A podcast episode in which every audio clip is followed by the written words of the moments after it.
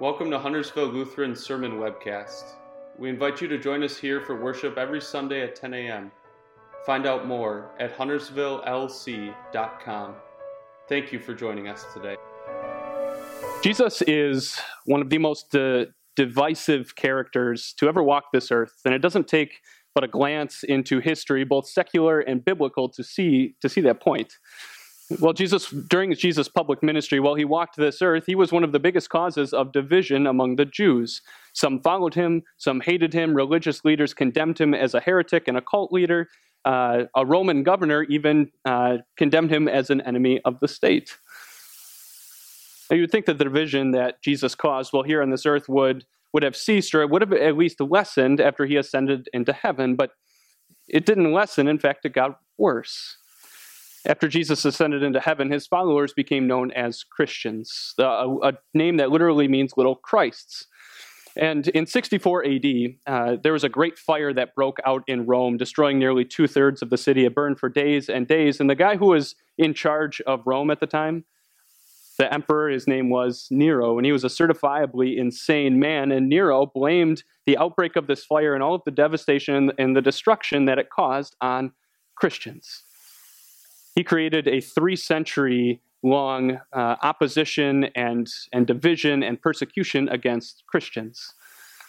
Wars were waged against Christians. Wars were waged in the, na- in, in the name of Jesus, namely the, uh, the Crusades, these holy wars to reclaim the Holy Land. Jesus is, is probably the most divisive character to ever walk this earth. And you don't just see it in the pages of history, you see it in our world today, don't you? Jesus is a thing that divides. And one of the greatest causes of the division that, that Jesus makes in this world is when, is when people listen to and hear the teachings that Christianity has to offer, the teachings that Jesus offers, and these teachings don't quite match up with the reality that people see in the world. Take the example of peace. People hear Christians teach and preach the fact that Jesus is to bring peace, that Jesus is the peace bearer, and yet when people look out at the world, what do they see? They see wars, they see killing, they see hatred, and they're divided. Divided against you, divided against Jesus, divided against all of Christianity. To a certain extent, these people are right who say that Jesus is supposed to bring peace. I mean, after all, that, that, that concept is laden in all throughout Scripture. Zechariah, the father of John the Baptist, uh, announced this when he said the Messiah was to lead our, fat, our, our feet on paths of righteousness the angels announced it in the Judean sky when Jesus was born by saying, Glory in the highest and on earth peace to men. Simeon, the, the old priest, when he held eight day old, eight day old Jesus in the temple, said, Lord, do not let your servant depart in peace. Jesus even announced the fact that he that he came to bring peace when he when that sinful woman anointed his feet while he was eating dinner with Pharisees. He said, You are at peace. When that sick woman touched Jesus while he was traveling with his disciples, he turned around and said, Peace, you, peace is yours. The very first words that Jesus speaks to his disciples after the resurrection, do you guys know what it is? Peace be with you.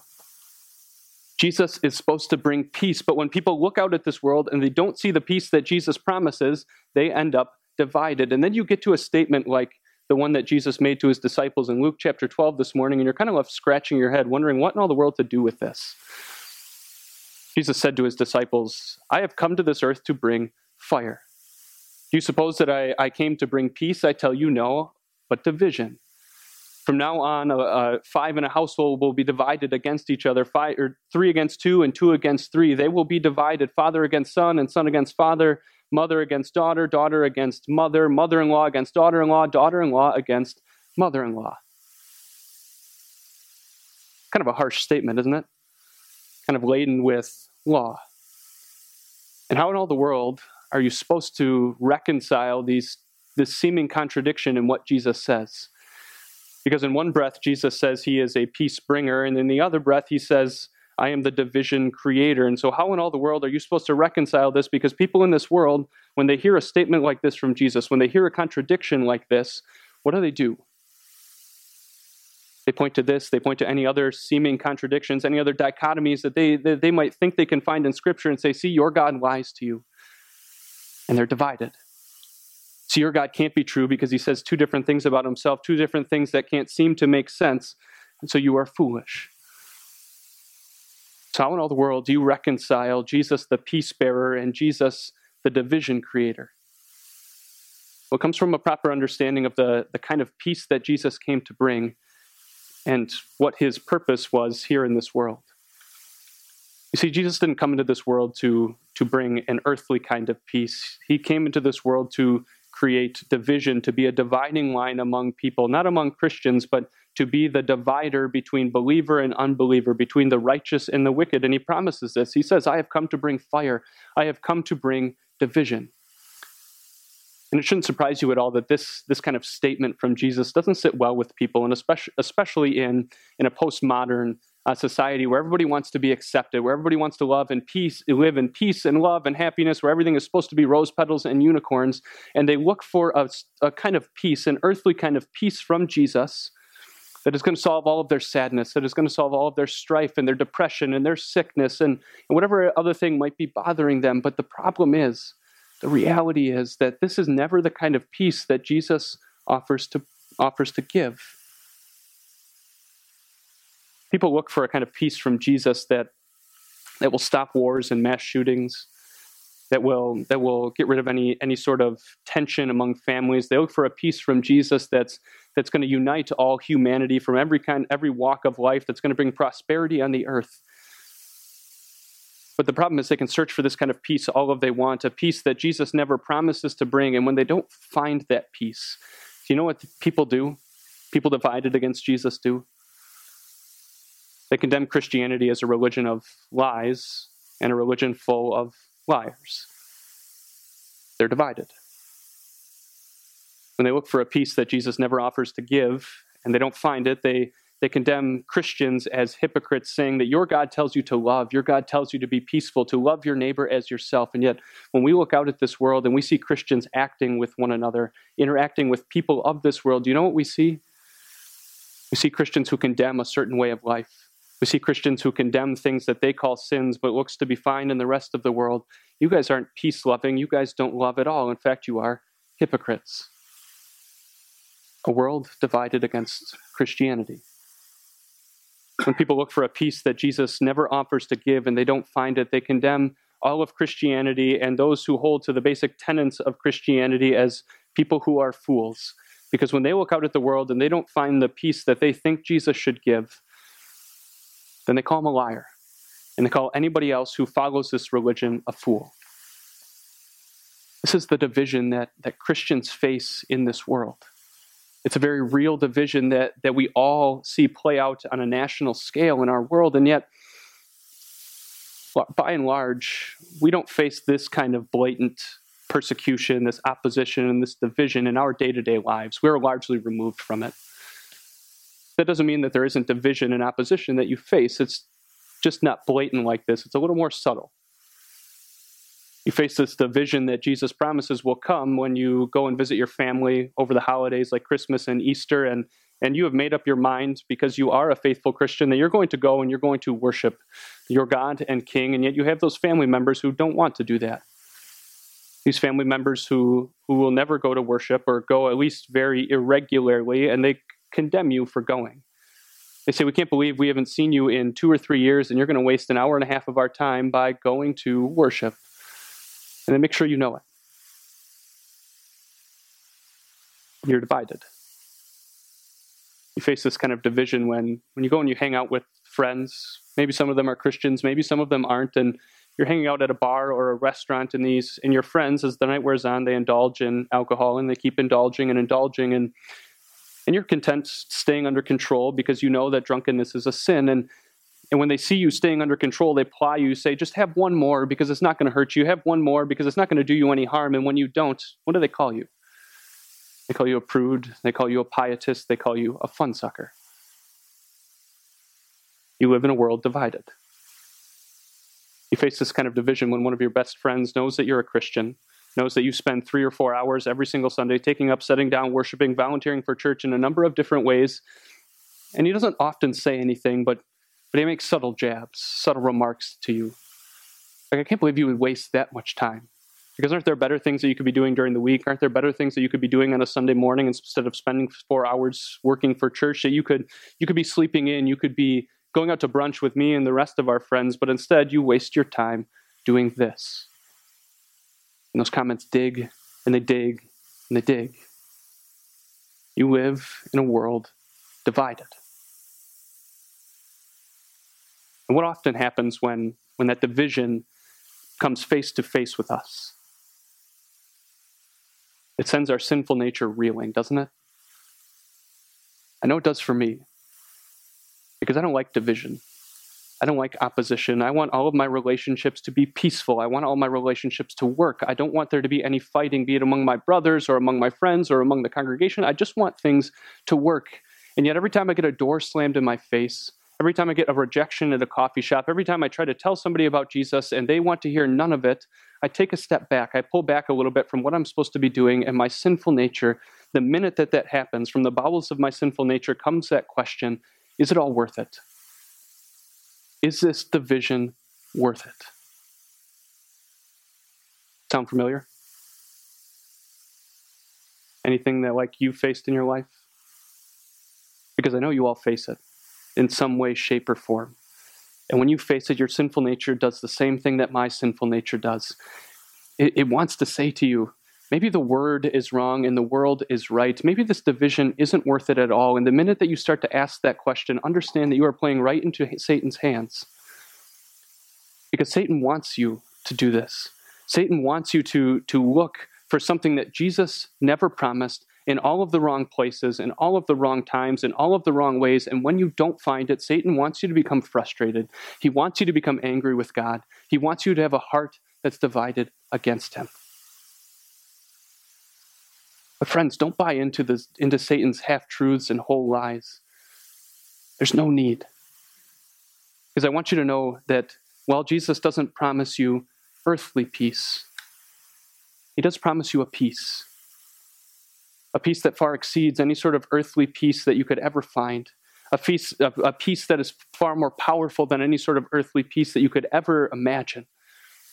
It's a peace that repairs a relationship once divided and broken by sin. It's a peace that exists in heaven, a peace between you and between the holy, perfect God. And it's a peace that can only be found in God's Son. Just before Jesus spoke those words, that I have come to bring fire on the earth, I have come I have not come to bring peace, but bring division. Jesus said something rather pivotal. He said, I have a baptism to undergo, and how distressed I am until it is completed. That baptism that Jesus is talking about, it's a thing that he would use to win you peace. Because when God sent his son into this world, he sent him here with a singular mission, with a singular purpose. And it wasn't to establish an earthly peace so that everybody could live in peace and love and safety and harmony and, and everything be perfect. No, he came to establish a heavenly peace a peace that once existed between God and man, a peace that I talked about with the children's sermon this morning with the Garden of Eden, a peace that was broken and shattered and lost by Adam in the garden when he disobeyed God. And the only way for this peace to be established, this heavenly peace to be founded, is through the perfect obedience and through perfect sacrifice. Because that is what it took, and that is what it takes to satisfy the wrath of God that mankind's sin kindles over and over and over again. When Jesus began his public ministry, he did so in the waters of the Jordan River with a man named John the Baptist. In those waters, he was baptized, and from that moment on, he not only started his public ministry, but he was placed under the wrath of God, that same wrath that humanity was under. And from that moment on, from the time he stepped out of the Jordan River, he set his eyes on Jerusalem, the very place where he would win and establish that peace for you, because it is in Jerusalem that God sent his son to die on the cross. It is on Jerusalem's on Jerusalem's hill on that cross where where God poured out the full wrath that he had against sin, the wrath that you and I deserve, but instead he placed it on his son so that you and I don't have to face it, so that you and I don't have to endure it.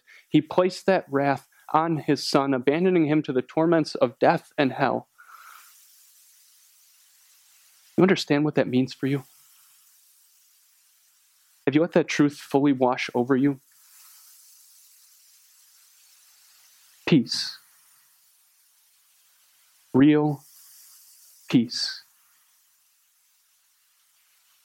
Jesus' death means that there is a peace that exists that is more powerful, more transformational, that is eternal. That there is a real peace for you that exists between the holy, perfect God and you. And it's this peace that allows me every single week to stand up here and say without a shadow of a doubt, Your sins are all forgiven in the name of the Father, and of the Son, and of the Holy Spirit. It's this peace that will enable me to say, in just a few minutes, when you take and eat and drink the body and blood of Jesus, that your sins are forgiven and you are at peace with God. And it's this peace that enables you to believe it, that enables you to cling to it, because this peace is real for you. This peace is powerful. This peace is transformational. This peace is eternal. This peace is the very thing that makes a difference. And it's this peace, this peace that won you forgiveness, this peace that opened up heaven for you, that gives you every single confidence to walk through this world with joy whenever you face division and opposition that the world throws at you. This peace, this real peace that Jesus gives you, understanding it helps to remove that false dichotomy that people that people try to place on Jesus that he can only be the division creator or the peace bearer. He's both. Because in the same breath, the same mouth spoke, I have come to give you peace and I have come to bring division. But that peace enables you to see that statement from Jesus that I have not come to bring peace, I have come to bring division. It helps you to see it as a comfort because this is a preparatory statement for what your daily walk as a Christian in this world is going to be like. You see, the world, it's always seen the idea of peace through the cross as foolish. It's always seen the idea of the cross as, as shameful and scornful and sadness. It always has been that way, and it always will be that way. The cross will always be a thing that divides, but in a great irony, God used the cross to remove a division that stood between you and Him. God used that cross to make sure that there was peace between you and Him. And God gives you that peace through the faith that He plants in your heart through water and the Word. And the very minute that God gave you faith, the very minute that God planted that faith in your heart, Jesus called out to you and said, I want you to deny yourself, to pick up your cross and follow me. Bearing your cross in this world, bearing the name Christian, little Christ, means that you will face division. It means that you will face persecution, be it blatant or subtle. It means that you will face opposition. You know what? That's okay. It's okay because your peace bearer, Jesus, the one who is seated at the right hand of God, who is interceding for us in every moment of every day that you walk this earth, he promises you that you will face that division, but that, that that division and that opposition and that persecution will not last forever. And that cross that you cling to, that cross that you carry, that peace that Jesus gives you, the peace that Jesus gave you shows you that you are not hoping for an earthly peace where everybody gets along and everything is good. No, you are clinging to a heavenly peace. A peace that means there will come a day when none of this division and opposition will ever exist because you will be in perfect harmony and unity with one another and with God. This cross and this peace gives you every confidence that you need to stand and face a world of division day after day after day. God grant that you continue to cling to this peace, the ultimate peace that Jesus came to bring. Amen.